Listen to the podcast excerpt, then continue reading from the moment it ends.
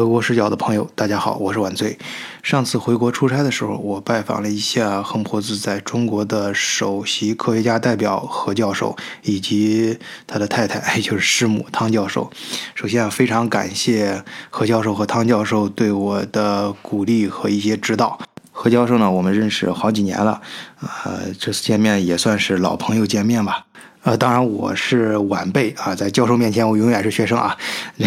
何教授呢，人也非常好啊。见面呢，问，哎，那你最近在忙什么呢？啊，有没有什么嗯可以帮到你的？那我们都是混德国这个圈子的嘛，呃，自然这个德系的人在一块就是谈一些，呃，主要会谈到跟德国有关的事情嘛。那那我想近期大家应该都有这种感觉，就是德国跟中国的关系啊会越来越重要。有很多明显的，大家都知道的一些原因，我们不便在节目里面说啊。但是，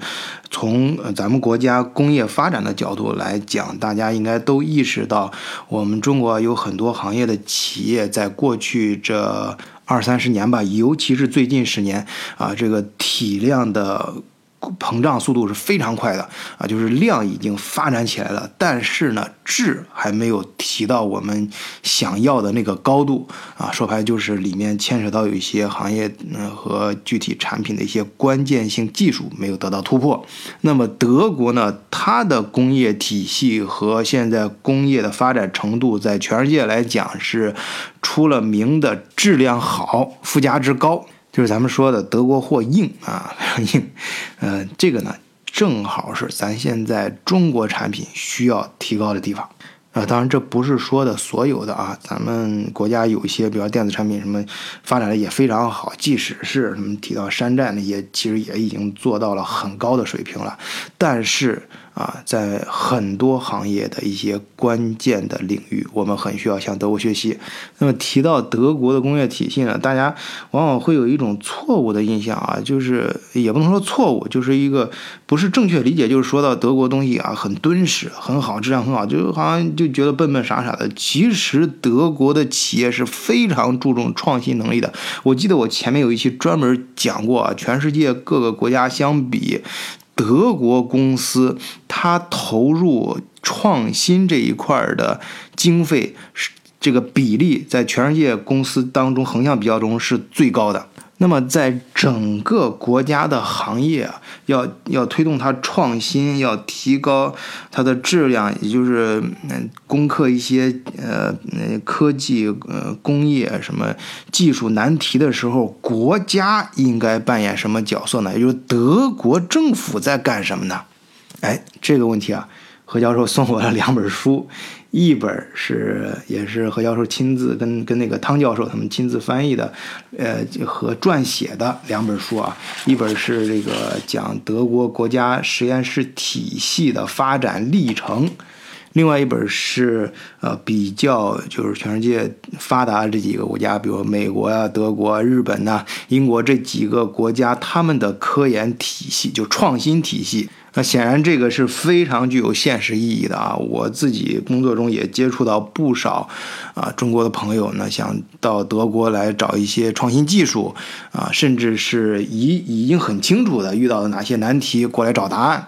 啊。那这个时候呢，你去哪儿找？怎么找？哎，那这两本书就非常具有现实意义了。哎，所以我也是在教授的允许下。在我的节目里面专门跟大家讲一下这两本书，具体要，呃，用多少期节目，以什么样的节奏、什么样的形式呢？这个根据现实需要来啊。比如说有些呃话题呢，我也很希望能够跟咱们听友一块儿连线啊，大家可以聊一聊，通过聊天的形式把一些。呃有意思的东西，有意思的故事分享出来，啊，那么想参与节目的朋友呢，可以加我们德国视角的群啊，呃，我们社区的群呢，经过这段时间不断的积累，现在已经到 A B C D E F G，已经到 G 了。关键是咱们群的气氛啊特别好，就是还是那句话啊，很多朋友都说这是他见过的，我认为啊是咱全宇宙最具亲和力的社群。入群方法呢，每期都会写在简介里，就是加微信联络员木稳二零零幺四十二，木稳就是月亮的英文拼写 M O O N 二零零幺四十二。那么好，我们说今天的主题就是讲德国的科技创新体系。这里面要讲的第一个重要内容就是德国赫姆沃兹联合会。实际上，它就是德国的国家科学院。为什么我这么说呢？啊，其实，在德国搞个科研的人啊，都知道这个赫姆霍兹，这个是，嗯，或者这么说吧，我从两个角度。来让你明白这事儿啊！我说两点你就明白了。第一，这个是德国最大的科研机构啊，它有十七个独立的自然科学、工程学、生物学和医学研究中心啊，在全国啊有十七个国家级的这种研究中心。然后呢，它的员工总数有三万一千人，每年的经费都会超过三十亿欧元啊。首先，第一点就是大。你可以通过我刚才说那些数字，非常，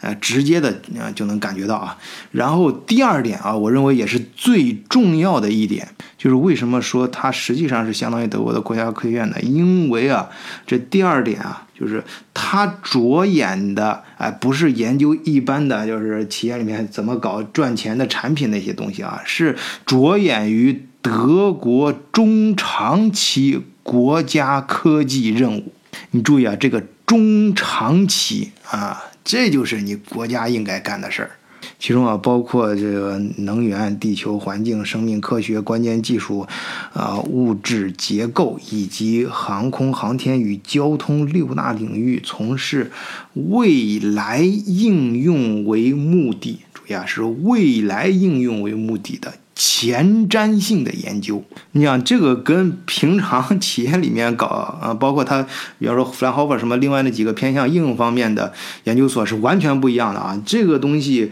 它首先它当时投入大量的钱、人力、时间，不见得能出成果。啊，而且首先是不知，首先是会花很长时间，另外呢到很长时间之后也不见得就能出成果。但是这些事儿呢，还必须得有人干，就是国家干的事儿，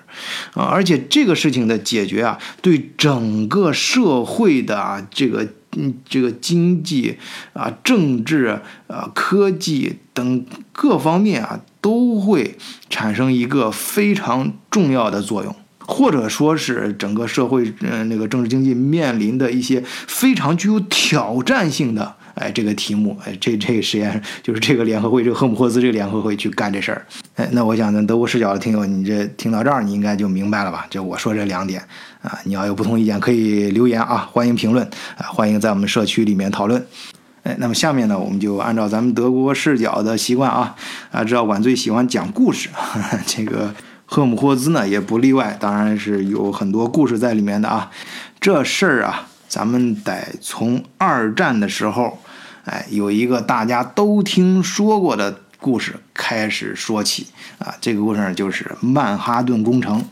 就是美国嘛，当年二战的时候造出来原子弹，直接就给小日本画了句号了。你要知道，当时美国搞出来那原子弹，那你可以想象是一个什么样级别的工程。咱就说，首先是大家最关心，花多少钱啊？他花了超过十亿美金。啊，当时啊，就是一九四二年到一九四五年的十亿美金，我估计在现在相当于现在来说，那肯定都上千亿、上万亿的美金了。而且你别看最后是往那个呃日本撂下去那两个呃原子弹，一个叫胖子，一个小男孩嘛，那那那两个铁疙瘩啊，当然它不是铁了，那就是那两个像那两个小东西，但实际上它浓缩了。多少科学家的心血？你要把那两个小东西造出来，你知道要克服多少这个科学还有实际呃工程上哎技术上的一些难题？你可以想象，要克服这些问题，你先别说刚才花多少钱，你要多少人吧？当时他们就从全美国的各州的科研机构和实验单位里面抽调出来，多达二十五万人。哎，搞出来的这个，这个只是叫一个特大型的工程啊，叫曼哈顿工程。这个也是这个规模之大呀，在人类历史上也是前所未有。当然，搞完这个之后啊，还是留下很多。首先，当时是解决问题啊，有人说直接给小日本就画句号了。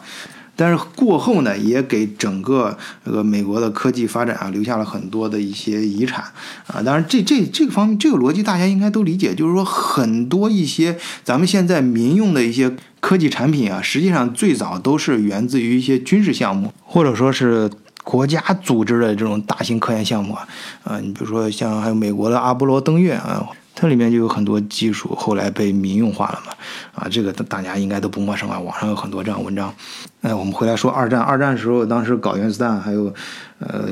搞一些军事项目，后来在各个国家都产生了这种国家级别的实验室啊，你像英国的。嗯，哈维尔还有法国的萨克雷，哎，这顺着说下去，肯定也有德国这一份啊。大家看一些电影，包括现在各种各样的啊，讲元首那时候恐怖经历的一些科幻片什么的，里面都提到过啊。二战的时候，这纳粹的那科技也不弱啊，甚至于有些说造出来这个啊时空机器了啊。当然，至少这个 U 二火箭大家都知道，甚至于有可能德国或者说本来德国应该早于美国研发出来原子弹的。所以二战当中啊，德国的科研实力是非常强的。那么二战过后，德国被打败了，下场大家都知道吧？很惨，整个国家被可以说是那那是标标准准的四分五裂，被盟军给四分五五裂了。那你想他的这些实验室那能好得了吗？嗯，当时别说你再接着搞科研实验了，啊，就是整个工业本来就是德国都不允许德国有有工业的，就二战之后就德国你就你以后就你就你就最多种种地得了，你就别再。折腾了，因为因为那个一战、二战的都是德国挑起的，你整天这个地球容不下你了。我你要在地球上继续生存了，你就最多种地啊，其他都不要都不能再搞了。哎，这个后来还得感谢啊，或者客观上啊加引号的感谢这个美苏争霸啊，后来这个冷战什么这回事的时候，那一看这欧洲几几个国家搞来搞去。嗯，其他的就美国一看，其他的小兄弟这不堪大任呐，这搞工业干啥？你跟这个，特别是跟当时跟这个苏联前苏联这个对峙的时候，你这个在前线能搞得定事儿的，那还得靠德国啊！哎，所以那时候才解除了德国的禁令，让德国可以重新，呃，搞这些工业啊，搞这个呃实科学实验。这个事儿发生在什么时候呢？啊，也就是到一九五五年，盟军的科研禁令限制才得到了解除。哎，这个时候德国才得以在德国这个土地上，哎，重新开始兴建科研机构。尤其是啊，我们可以想象，当时就是二战之后最热门的那个啊，核研究中心。这些研究中心啊，当然是在二战后德国的废墟上建立起来。但是这里老罗有一个很好的比喻啊，啊，就是说看一个拳击手啊，虽然他病重的时候或者被打得奄奄一息的时候，躺在病床上的时候，表面上看上去跟一个呃病秧子呃就是弱不禁风的一个病号是一模一样的，但是他跟其他躺在这个病床上的这病号可完全不一样啊。呃，随着这个时间的推移，它逐渐的恢复啊，这个肌肉记忆记忆的这种恢复，然后呃内心这种战斗，呃这些思想、这些知识的恢复，呃在在他心里面是本身就存在的啊，就是人家时间推移恢复起来。那你看着表面上啊，大家都是这个病号，那跟其他的病号随着时间往后推移的恢复，那可是完全不一样的一个结果。只要你给他条件啊，只要你不限制他，这种人需要你别限制他，要给点阳光就能灿烂的这种啊，那人家假以时日啊，那肯定又会成为一个强壮的啊这个拳击选手。那么说，德国在他炸成废墟之前，他究竟具有什么样的这样一个基础呢？我们就拿刚才提到的 V 二火箭来说啊，就是德国啊，他在二战之前的时候，他就有一个这个思想，就是。就就用用这个这个书里面的话，这个词儿叫“大科学思想，就是是要国家主导啊，利用国家的力量去主导搞这个科研大型项目。哎，这个跟其实跟曼哈顿搞那原子弹呢是如出一辙，是同一个逻辑。你比如说刚才提到的那个 V 二火箭，搞 V 二火箭的研发，他们德国当时也是组织了一个巨大的研发基地啊。共耗费了当时二十亿帝国马克和上万名战俘与劳工的生命。哎，接着刚才那个例子说啊，一个拳击手就是奄奄一息的时候，你可以看他，你可以把他的就是。肢体啊，就是有形的、看得见的东西被打得七零八落啊，最后躺在病床上奄奄一息。但是他内心中啊，这些呃格斗的技巧、这些训练的知识啊，甚至记忆的一种本能的肌肉本能的一种记忆，你是无法磨灭的。哎，这个只有他心里，这个搞这个大科学、这个科学研究的思想一样，你把它表面上炸成废墟，但人家这个理念，人家搞大科学的这个。这这这这个方法，哎，这你是炸弹炸不掉的。当时啊，在二战的时候，人家德国人搞这个这个科学，这个国家主导科学研究，就是有明确理念的啊。这个书里面我也是读一下啊，他他是这么写的：作为一种新型的科研形态，大科学具备以下总体特征。一是围绕着某项既定任务，多种科技学科融合，跨学科，而且经常涉及大型装备，从人员到资金均需要全方位的绑定多种资源，哎，投入十分的巨大，主要由国家直接投资，哎，它这是一种国家行为，要着眼于。具体的中长期任务目标、任务拉动啊，就是以就是有目标的拉动这个呃研研究方向，然后衔接基础研究与应用研究，关注产业转化，哎，要有创新导向啊，就是现在咱们中国也提倡这个嘛，你这科研的要要转化到转化成实际生产力啊，呃，任务目标有很高的。政治和社会价值，哎，这个目标是非常明确的啊，在具体实施过程中兼具政治目标和学术高度自由的双重性。哎，你可以想，在纳粹那时候啊，人家这个，这二战之前时候，人家这个科研理念，这整个国家在科研中究竟扮演什么角色，就已经达到这个水平了。好，这不二战之前达到什么水平？让我们接着说这二战之后啊，就是接着刚才说这个盟军的禁令解禁之后，哎，大量的这个科学家呀什么都能回来了嘛。这里面就有一个十分关键性的重要人物，就是 Werner Heisenberg，哎，就是奥尔纳海森堡。哎，这海森堡的大名，学过物理的人都知道啊。我记得我有一次，嗯，跟那个。呃，另外一个哥们儿啊，那回来我我有有有机有有机会了啊，跟大家的可以好好聊聊那哥们儿啊，在那个哥们儿同意的基础上啊，他是很传奇的，在德国海德堡大学学物理学的，呃，人家是海德堡大学物理学博士啊毕业，呃，就是从从预科一直上到博士。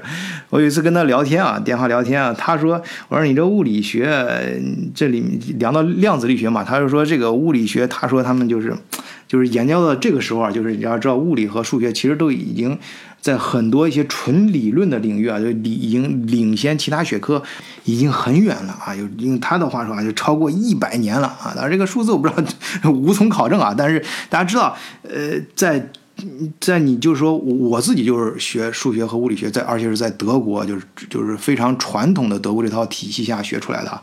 就是因为我比较笨嘛，学的时候要经常去参考其他国家的一些数学书，啊，也跟其他国家的学数学的朋友经常交流啊，去问问题嘛。呃，我就切身感觉到德国的数学确实是，尤其是在大学阶段啊，它的数学是非常的艰涩的啊，比其他国家教的都艰涩。其他国家可能会。更多的考虑到应用和便于理解，而且德国很多一些数学的一些细分的科目啊，我感觉就是跟哲学差不多了。所以，我我我我也感谢数学数学这个过程啊，就是他对思维的训练是非常严酷的啊。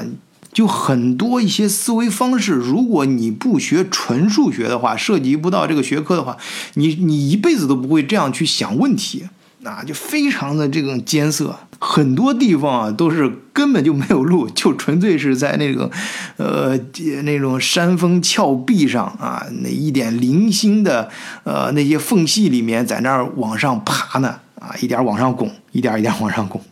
哎，刚才说到那哥们儿啊，就是那个物呃海盗大学物理学博士，我那哥们儿，他就说啊，他说这物理学里面有一个。这个就是刚说这个，就是我们说领领先其他学科就很多一些理论嘛。他就你要自洽啊，就是你能够自发明一套自洽的理论，你就很牛。你先别说它对不对，其实反正有很多一些理论也没法验证哎。但是你要能把它自洽起来，就很能够通过数学工具工序工具把它纯理论的推导出来，整个一圈下来，这就很牛哎。这你很多时候就能够得到这个国际上的承认啊。他说这里面。最无赖的一个定理就是测不准定理，哎，就海森海森堡发明的吧。当然，我那哥们儿人家是海外大学物理学博士啊，他他说这话是开玩笑啊，呃这个这个不能从很严谨的角度理解。你你那里面衍生出来的现在很多一些理论是已经得到验证的啊，在实验室有些是可以观察出来，量子力学发展今天也已经到一定程度了。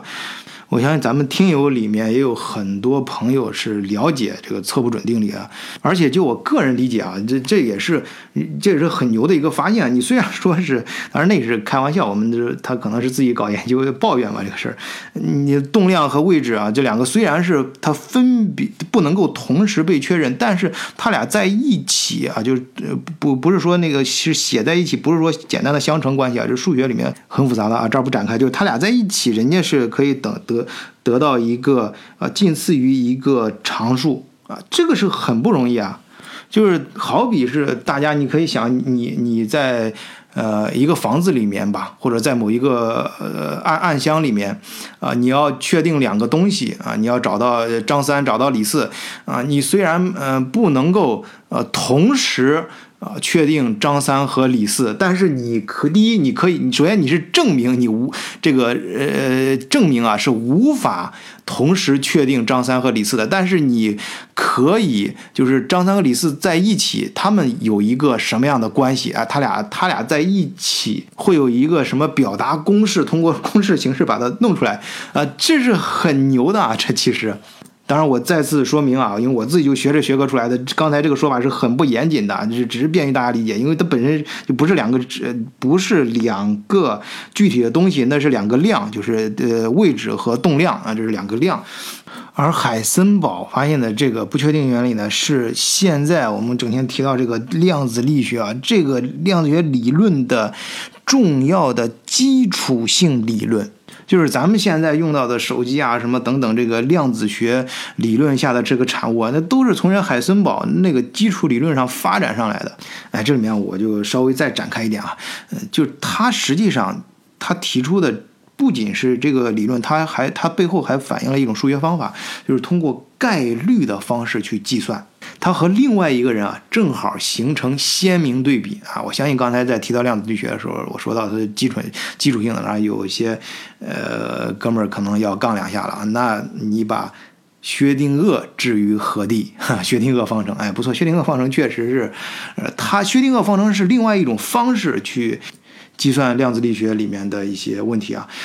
海森堡呢，他提出的比较早啊，他是通过概率这种方式，其实他的方法更偏向数学化。而薛定谔呢，他凑出来的这个薛定谔方程啊，啊，里面是利用了另外一种方法，他他他可以说他发明了一种新的啊一种呃就是数学工具啊，叫做波函数。当然，以我浅薄的这个数学和物理工业是无法评价这两种方法的好坏的。但是，呃，波函数呢后嗯出来之后。就薛定谔方程出来之后，他去再去解释之前，就是呃海森堡计算的那些东西，就是量子力学那些东西，他可以用他的方法都可以重新计计算一遍，而且呢，计算的方法呢就是更更简洁一些啊，更容易看懂。哎，用现在咱们互联网产品的流行话来说，就是更友好。哎，这个界面更友好啊。而这个海森堡啊跟薛定谔啊这两位啊，也是完全不同的两类人啊啊！当然，首先肯定啊，这两个都是人类科学史上伟大的天才啊，但绝对是天才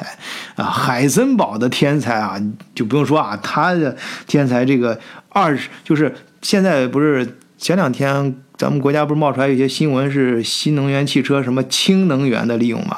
你要知道，海森堡在二十四岁的时候发现了氢的同位异形体，而这个发现呢，在几年之后，也就是一九三二年啊，获得了诺贝尔物理学奖。也就是说，海森堡在二十三四岁一个毛头小伙子的时候，就已经达到了诺贝尔物理学奖的水平，而且，呃。物理学就是诺贝尔奖有很多种啊，有些可能是碰巧，呃，实验里发现个什么东西，人家呃海森堡这个是纯数学公式推导出来的，纯智力就很硬的，就咱说那很硬核的，自己数学上推导出来的这个水平达到了物理拿到的呃物理学呃就是诺贝尔奖，你可想他的天才程度。话说我想想，我二十四岁、二十三岁干嘛？那时候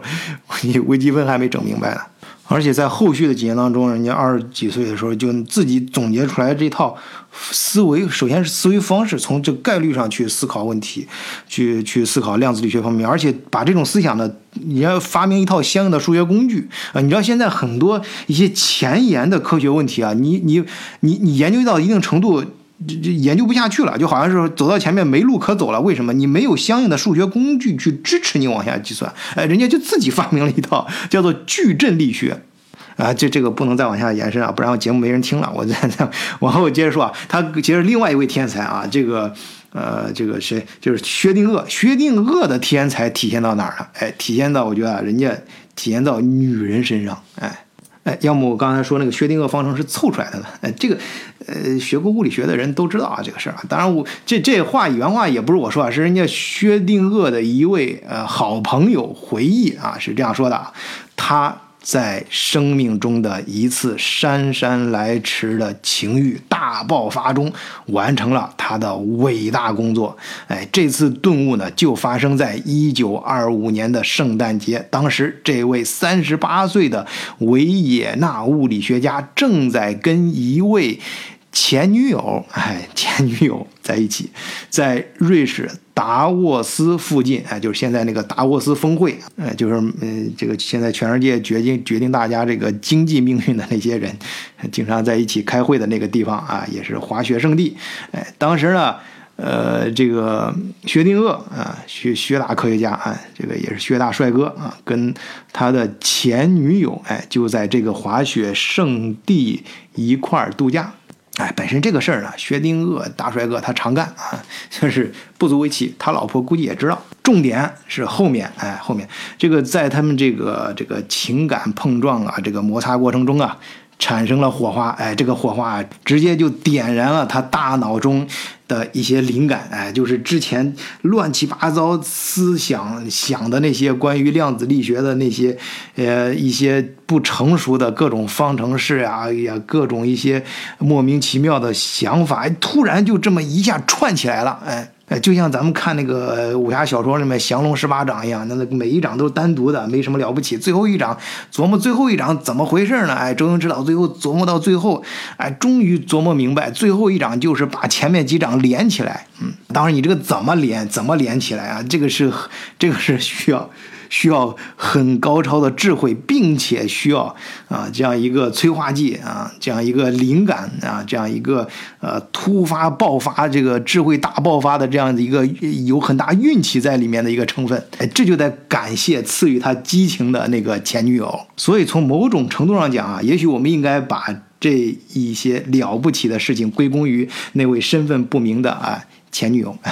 就是使这一些相互之间显然没有任何联系的研究线索，突然哎就结合在一起，哎形成了现在我们看到的用薛定谔这位老兄的名字命名的这个方程式。而且关键是，就我刚才说啊，这个薛定谔搞的这套方程式啊，他他凑出来之后，他都不知道怎么弄出来的，但是也没有人，其他也没有人知道怎么推出来啊。但是，呃，它非常简洁。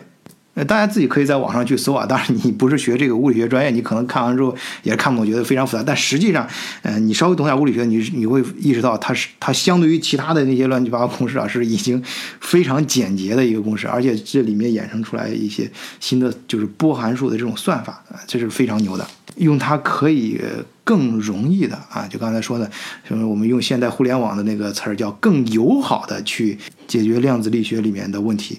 那海森堡跟薛定谔这两个人呢，嗯，他从他们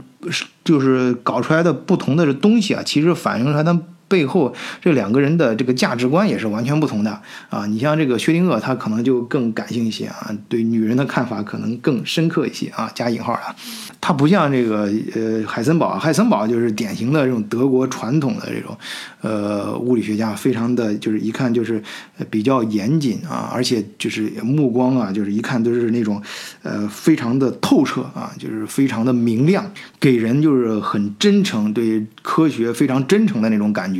啊。他本人也是很传统的，就像爱因斯坦一样，人家在高中的时候就弹钢琴就已经弹到可以演奏的水平了。而且非常有领导力啊，就是嗯，他被那个人家美国人解禁，从英国那个呃著名的那个霍尔农场给释放回来啊，回到德国之后呢，等于说你就教书吧，啊，那是那教书就教书，人家就去哥廷根，哥廷根人家教书的时候呢，哎，人家就依靠人家自身的这个领导力，迅速的在哥廷根就组建起来一个物理研究所，哎，你可以想啊，一个人教书，那跟一个研究所那带来。效果是完全不一样的。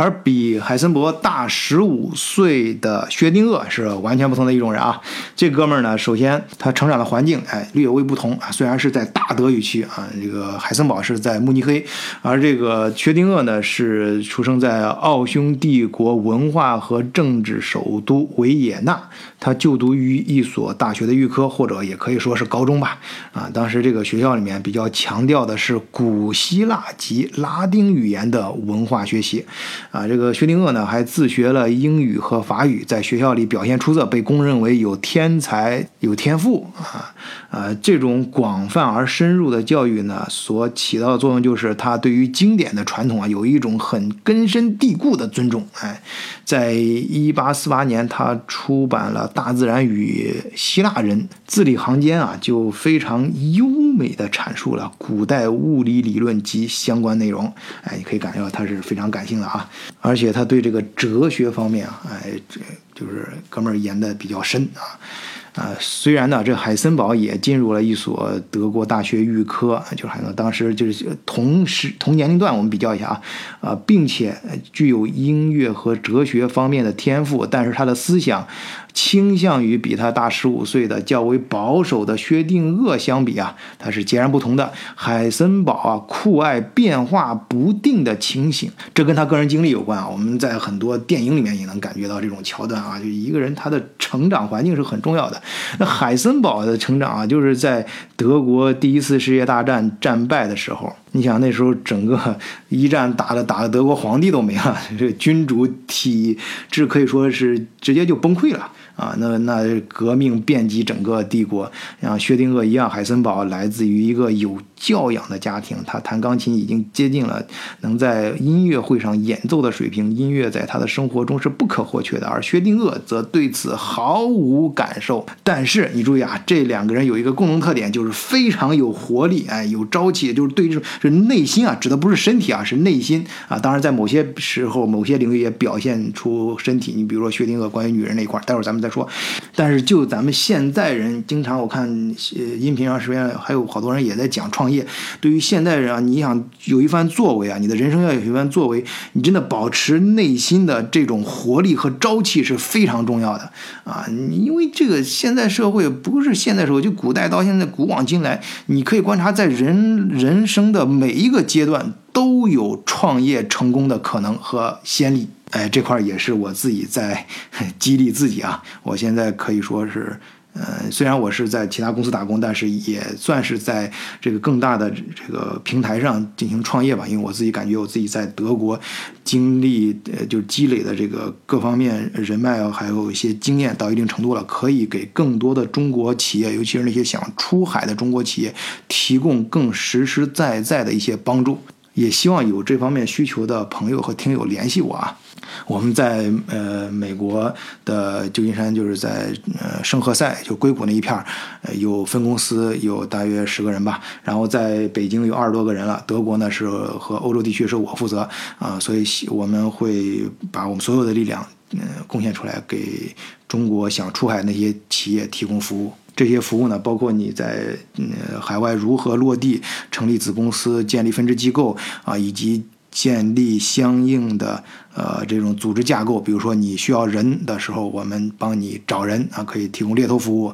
啊。呃，关于比如说这些人怎么去呃管理啊，呃这个怎么安排啊，就法律啊和财务方面，我们也可以帮助你去设计。好，我们接着回来说啊，薛定谔这哥们儿，他就是这个人，他的。呃，个人情情感呀，有点过于奔放。虽然他在思想上是非常注重经典传统的这些东西，但但他的个人情欲啊，或者说啊，他对女性的研究那是呃到达一定程度的啊，这是有书为证啊。他保存着一本日志，哎，其中记录了他和每一次艳遇，哎，就是跟他做露水夫妻的 这些人，这其实就是一夜情啊，不一定一夜啊，有的可能是。呃，短暂的吧，反正是，呃，他的那些女人们吧，啊，这这些所有这些经历的日期、名字以及他个人的评论，哎，都会详细的记录在这本日志当中。哎，你可以想象啊，薛定谔当时他，呃，首先，呃，个人外貌长得是挺帅的，个也是高高的个子，啊，而且这个装束啊也非常讲究，嗯，再加上你看人家大学教授啊。本身的知识，那那也是到一定程度啊。我虽然说我们刚刚说他的薛定谔方程是凑出来的，但是你也得能凑得出来才行啊。你得首先你脑子里面得有那些可以让你凑的那些素材，那到达积累到这个素材到一定程度，那学识也到一定程度啊。而且难能可贵的是，他在这些我说的这些东西的基础上，人家还有一种特有的一种啊，也拜伦风格的这种范儿啊，这种拜伦范儿。那你想他这种举止啊，这种知识啊，对于普通或者说对大多数女性来说，那是非常具有吸引力的。而呃，薛定谔本人呢，也是呃非常享受这种俘获女性的啊这种感受。哎，这这些都不是我自己编的啊，这是我在书上看的。哎，讲到这儿呢，就是就是我觉得，首先是觉得有意思啊，跟大家讲，然后是通过这个对比啊，大家也可以想想到战后啊，幸亏在德国挑大梁的是海森堡这样的科学家，哎，不是这个薛定谔啊。你要薛定谔这样的人，你想想战后之后，如果是让他来到德国科研所来挑大梁，那对德国就是一种灾难了。好，我们回到德国，这个海森堡啊。呃，刚才算是一个小插曲，做一下跟薛定谔做对比，便于大家更好的理解海森堡这个人。他在一九四六年的春天被盟军解禁，从拘禁的霍尔农场释放回德国后，美方美国军方啊希望他能回到慕尼黑去教书，但是海德堡却选择了未被轰炸破坏的哥廷根，而且在科学工作之余，他迅速地展现了自己。作为科研管理者的才能，他建议由德国联邦政府主抓科研的理念，尽管受到了来自各个州以及多数同行的反对而最终呃失败。由于但某由于某种意义上，他是呃康德拉阿登纳啊，这个阿登纳我们以前也讲那个呃这个德国的金融体系的时候专门讲过。他是他的科学顾问，并且与总理府有着密切的关系。他对各个科研问题的意见很有分量，尤其是在核能领域。而刚刚说到核能啊，你像二次世界大战，几呃可以说不。就是因为呃这个核能，这个美国搞这个核原原子弹，呃提前就给二战画上了句号，给日小日本画上句号，也给整个二战画上了句号嘛。那你可以想象当时这个核能那有多热门了。而海森堡又是这方面全世界屈指可数顶尖的几个科学家之一。呃，海森堡把核能啊也看成是德国经济重新崛起的关键，哎，因因此啊，他就大力提倡呃搞相关的研究。那搞核能研究肯定就要搞核反应堆啊。那这个核反应堆放在哪儿呢？哎，这在德当时的德国是有争议的。呃，那这个海森堡那直言不讳的就是透露他的偏好，那放在俺们家呗，就是他的家乡慕尼黑，在慕尼黑搞这个核反应堆。但是因为当时的北约司令部啊，跟盟军的最高统帅部，呃，都认为慕尼黑在地理上过于接近东西方对立的铁幕边界啊，因此啊，呃，明确支持他们在卡尔斯鲁尔建这个核反应堆啊，就是最早的搞核研究的这个重心等于就放在了卡尔斯鲁尔嘛。哎，说到这儿了，我突然想起来，咱们德国视角的群里面有些群友啊，就有时候跟我聊到卡尔苏尔这个地方，就是假如就是好多家长选学校嘛，就是说哪儿的教育资源比较丰富，说哪儿大学比较牛嘛。一般你要是说到这慕尼黑啦、海德堡啊、呃这个雅琛呐，包括嗯其他几个学校，都都都是，呃，就是知都能理解，就是都能感觉到，呃，也能想象到。但是提到卡尔苏尔就比较陌生，哎。就包括我上学那时候啊，我我第一次听到卡尔苏尔，不是说先听说这个大学很牛，而是呃听人家讲哎，可咱们大学就我上在德国大学的时候，那时候大学通用的一些计算机教材说都是卡尔苏尔的教授编的，还说卡尔苏尔工科多多牛。那么卡尔苏尔他为什么很牛呢？哎。这儿就可能是一个原因，就是最早这二战后，呃一些科研基地啊，就是这个核，就至少这个核物理研究的这个基地就放在了卡尔斯鲁尔。当然，巴伐利亚那边人家也不高兴啊，你本来他妈应该放我们这儿的，那你总得给点补偿吧？行吧，那个阿东纳就说，那给你补偿，就是补偿的条件就是把海森堡挂帅的核能研究所搬到了慕尼黑。那你想它只是一个研究所，而那真正的核反应堆，那它规模当然就大多了，而且相关的这种工程人员呀、技术人员呀，那也要在那儿扎堆嘛，那就是在卡尔斯鲁瓦尔。当然了，你海森堡本人人家是在慕尼黑的，呃，这可能也是出于选址，你最后把这个选址放在卡尔苏尔的强烈不满，就是跟你杠着干啊，硬要争口气啊，所以导致了这个慕尼黑最终能够在二十世纪五十年代发展成全德国领先的核物理研究中心。那刚才说了，那不管怎么说，工科这个技术方面，那卡尔苏尔还是特别强的。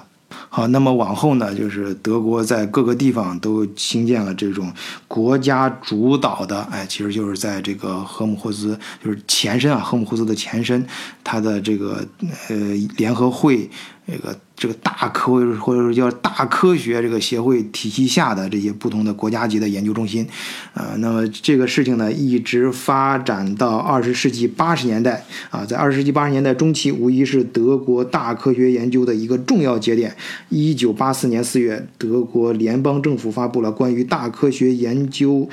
机构现状及展望的报告，其中对大科学研究在德国。啊，在联邦德国科学与创新体系中的任务和目标进行了重新全面的啊全方位重新定位啊。二十世纪八十年代，这个在全世界范围内都有这个事儿发生啊。你当时，呃，美国在此之前就已经完成了新的变革，就是大科学研究应该发挥前瞻性的作用啊，能提前预见新科技带来的机遇和危险。能够有助于应对解决社会的重大问题。嗯，当然这里面还有一个研究氛围的问题啊，就是，呃，就是虽然是国家干预给予大量的投资，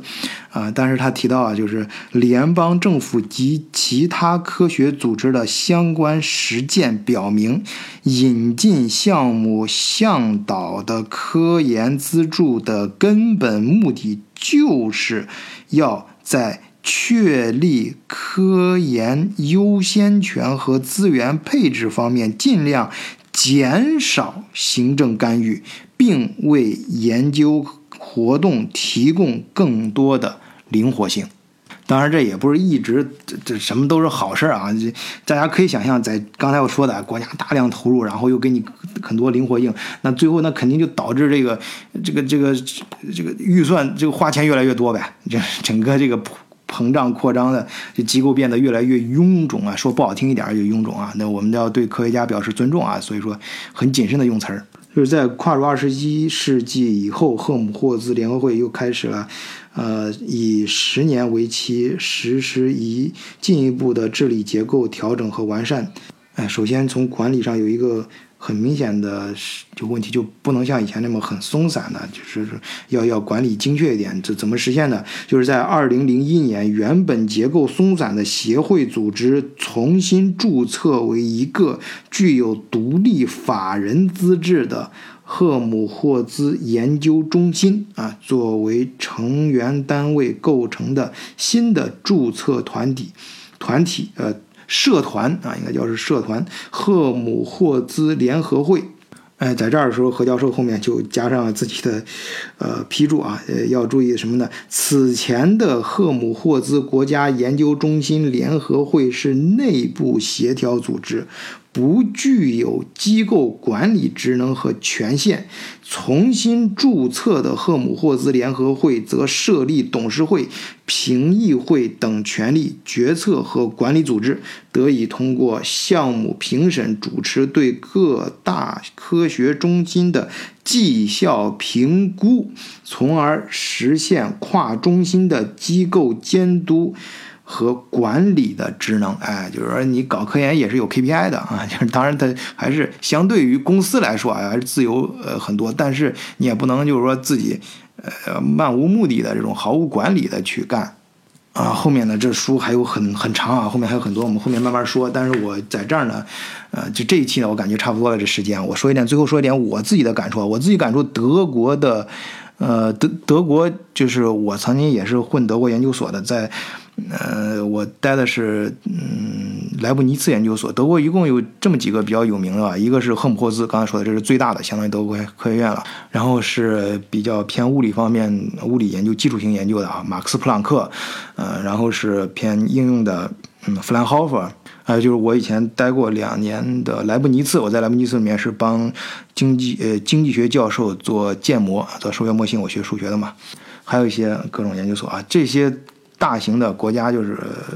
大型的研究所，我觉得有一个非常好的呃体制啊，就是他们是分散在各个城市，而且一定要挂靠在当地的大学里面，这个是很有意义的啊。呃，就是就是你你不能埋起头来搞研究，一一方面就是说，呃，我们回到我以前也提到过的。德国之所以我们说洪堡大学是近代大学体系的鼻祖，就是全世界最有名的这个大学，就是因为它开创了科研与教学并重，就是说大学机构啊，包括这个研究机构，呃，它是有意义的，在这个社会上存在啊。它不仅是刚才说的，就国家主导的这种像亨伯斯这么大型的科研机构，要要前瞻性，就搞一些。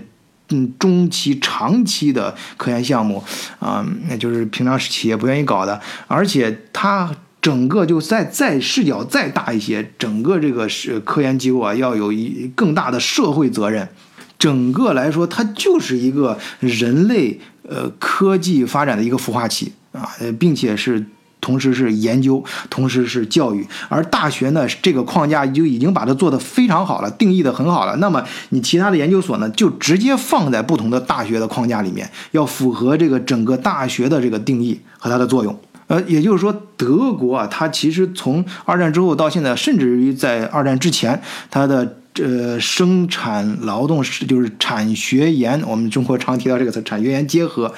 的非常好啊，中间很流，在德国上过学的同学，你都能感觉到你的教授和企业的联系是非常密切的。好，呃，最后呢，也呼吁更多的小伙伴啊，对德国话题感兴趣的，对欧洲话题感兴趣的，世界各地的小伙伴能加入我们德国视角的听友群啊。入群方法都写在简介简介里了，就是加木问二零零幺四十二，木问就是月亮的英文拼写 M O O N 二零零幺四十二。啊，好，今天就暂时聊到这里，谢谢大家，再见。